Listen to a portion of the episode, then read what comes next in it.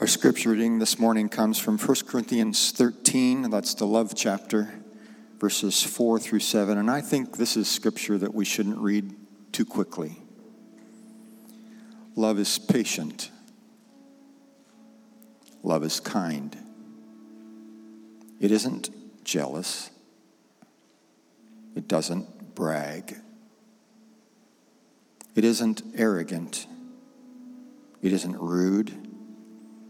It doesn't seek its own advantage. It isn't irritable. It doesn't keep a record of complaints. It isn't happy with injustice, but is happy with the truth. Love puts up with all things, trusts in all things, hopes for all things, endures all things. May God add a blessing to the reading, hearing, and understanding of Scripture, our hearts and minds are open. Why is it that so often we, we choose the, the easy way out?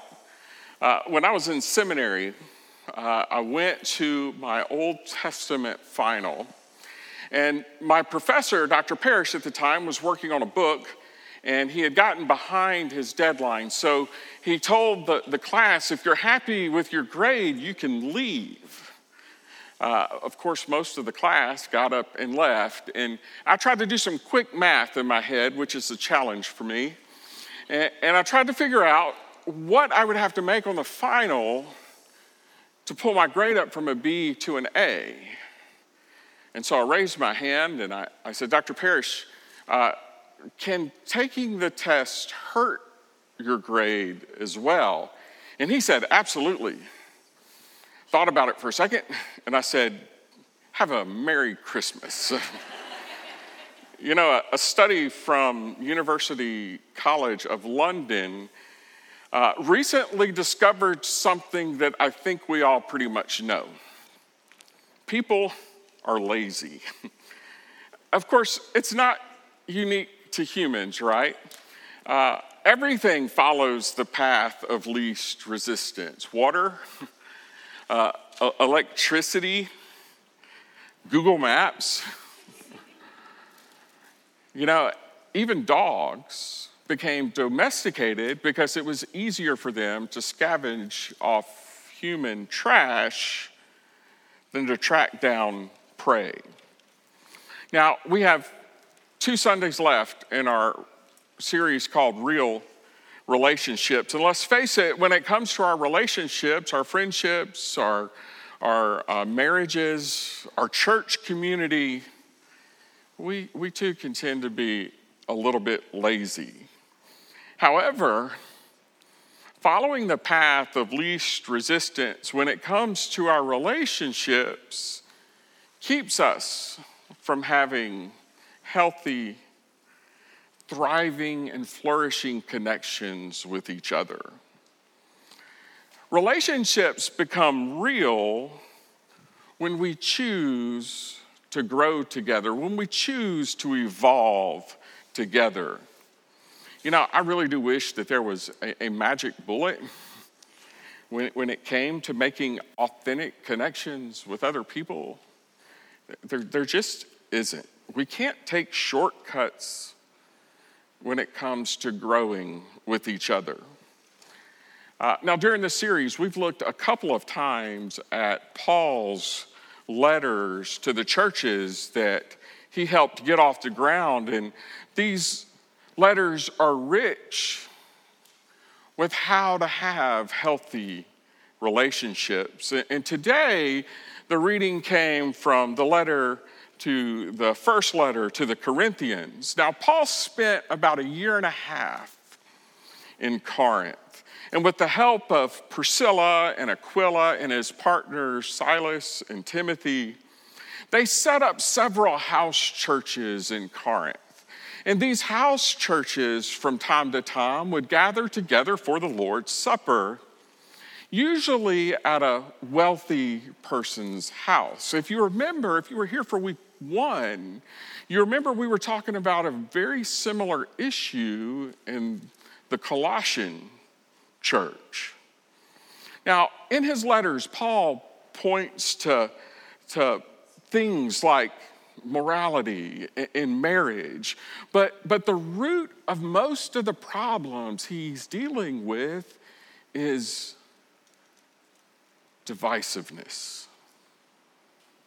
The church was having major relationship issues. A major challenge was how they were so diverse in their socioeconomic community. Uh, you know, on the one hand, we got to give uh, the church at Corinth a lot of credit. They were trying to put together a diverse group of people that comes from a multitude of different backgrounds, which was extremely rare in the ancient world. But on the other hand, they were doing, doing it in a way that didn't bring value to every member of the community. Instead of doing the hard work of building up the body of Christ, they chose the path of least resistance. They chose to act more like the culture than act in the way that Jesus taught us to live. And Paul, Paul does what, what, what Paul does, and he challenges them to live differently. Now, at the, at the very end of chapter 12, if you, if you go back and read the very end of chapter 12 before he begins this chapter on love in chapter 13, Paul says this I will show you a still more excellent way.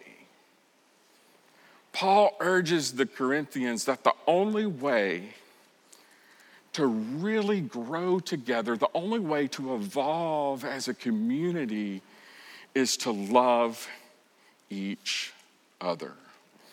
Paul says it's more important than anything else. You can be the most gifted person in the community, but if you don't love, it's worthless.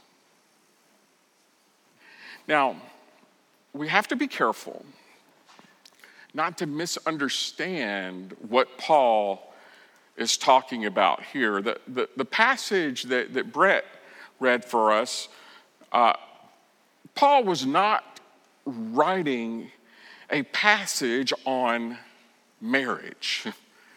This great love passage is not about marriage, although it's very appropriate for marriages. I've used that in, in wedding uh, ceremonies before and probably will do that again. But here, he's really not talking to a husband and a wife. He's not talking to people who love each other deeply. He's not talking to spouses. He's talking to the body of Christ.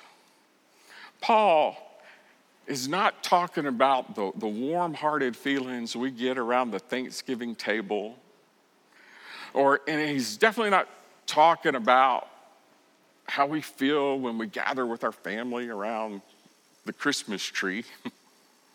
he's talking about agape love, the kind of sacrificial love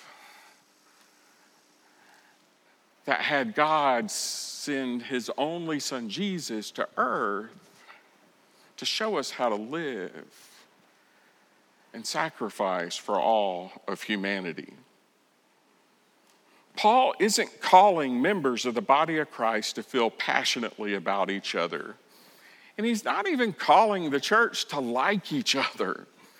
He's calling the church to act in self sacrificing ways.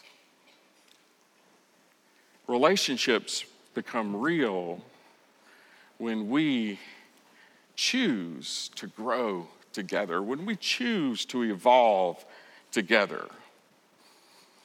Paul is telling us that loving each other with agape love is the most excellent way in building our relationships. Uh, the great theologian and professor at Emory, uh, Frederick Buechner, describes four levels of love. Uh, the first is love for equals, right? A love for a, friend for a friend, a, a, sibling for a sibling, a spouse for a, a spouse. It's the love that, that's pretty easy to love. Jesus spoke about this kind of love in uh, Luke chapter 6. He said, If you love those who love you, why should you be commended? Even sinners love those who love them. If you do good to those who do good to you, why should you be commended? Even center, sinners do that. You know, don't take credit for the things you're supposed to do, right?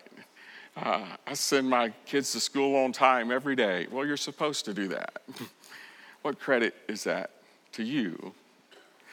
Uh, the second is, is love for the less fortunate. Uh, this is the love for those who suffer, for those who are oppressed, for those who are poor or fail. Uh, Buechner would call this compassionate love. It, it, touches the heart of the world. It, it's the kind of love that uh, draws people to donate to the Red Cross when there's a disaster that happens, or, or the love that, that takes a meal over to someone's house when they are grieving. Now, the third level gets a little bit more rare. The third level is, is love for those who are more fortunate than us.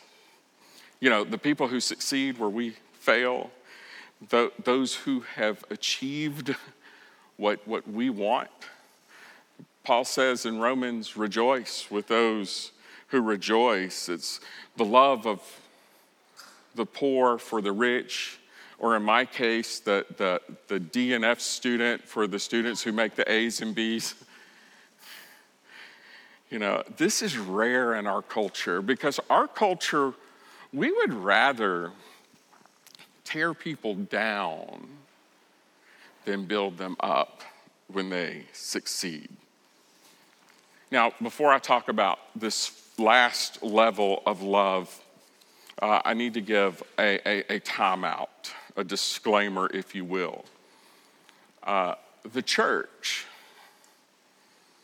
I believe, has misused what agape love is in order to encourage people to stay in situations or relationships that are unhealthy.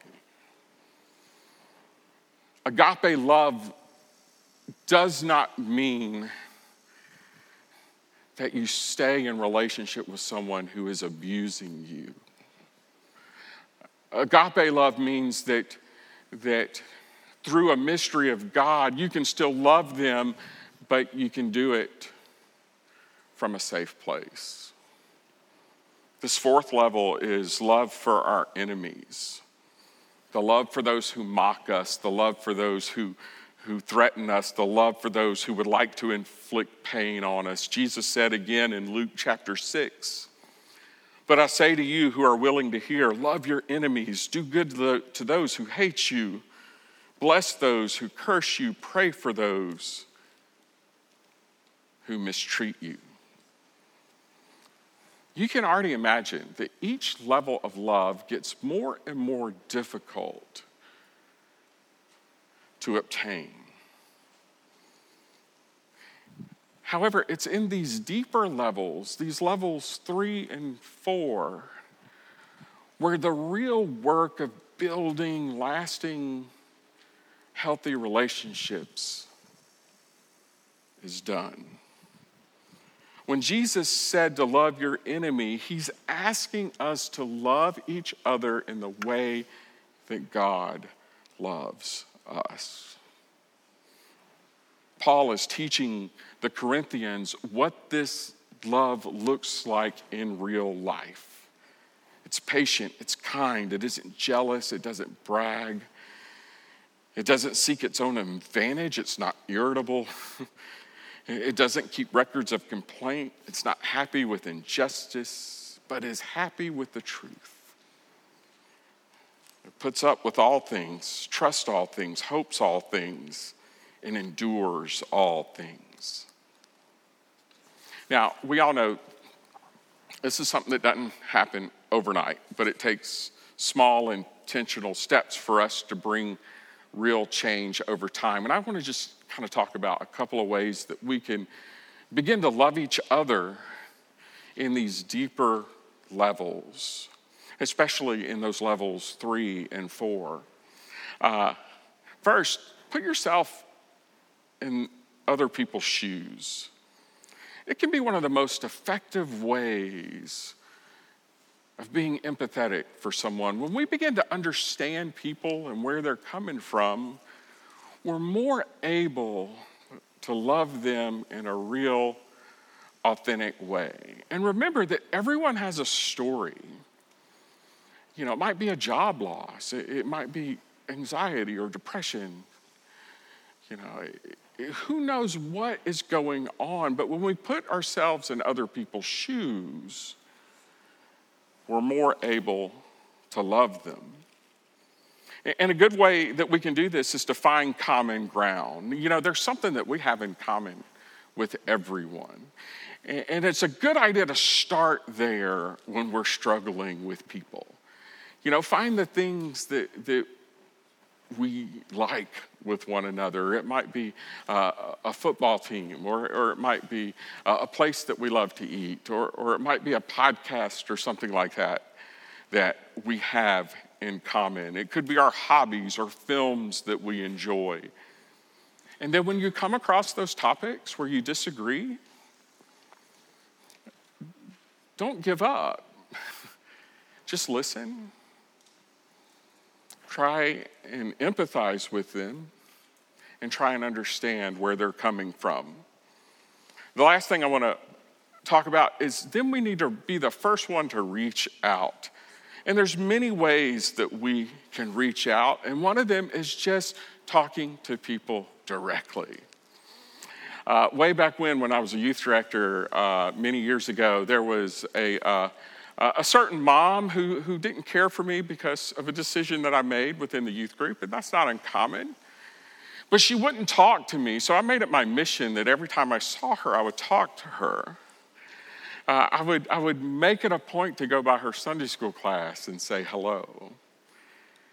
Over time, she warmed up and she began to have a relationship with me again. Be the first one to reach out. Typically, when, when we're in a situation with someone and, and we are enemies, so to speak, people get thrown off when you're nice to them. It throws them out of their rhythm. And I think part of that is because people's basic need is to belong, is to be loved by God and other people. And when they experience that from someone who they consider a rival or an enemy, it can really go a long way in warming their heart. I want to invite our worship band to come up as we close our time together. You know, relationships become real when we choose to grow together. But that takes so much work.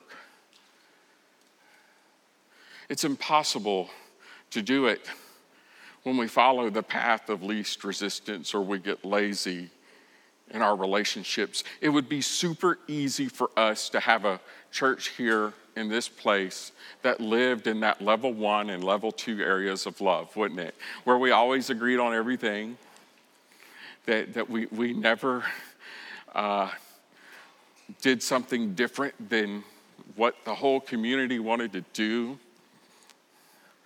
It would be easy to have a place where we reached out to those who were less fortunate than us and sent money to places.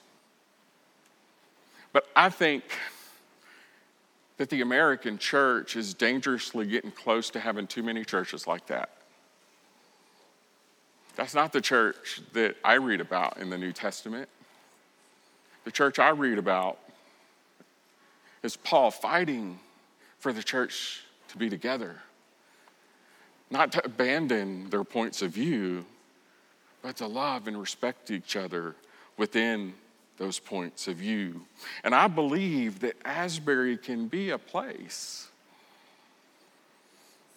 that follows the still most excellent way that these scriptures are talking about. I'm going to read our text one more time, but I'm going to change one word.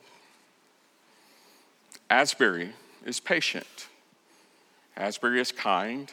It's not jealous. It doesn't brag. It's not arrogant. It's not rude. It doesn't seek its own advantage. It isn't irritable. It doesn't keep records of complaints. Asbury isn't happy with injustice, but it's happy with the truth. Asbury puts up with all things, trusts in all things, hopes for all things, and endures all things. Let's pray.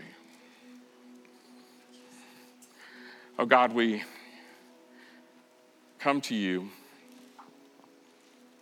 Help us to follow you faithfully, to be people who do the hard work of growing together in Christ. In Jesus' name, amen.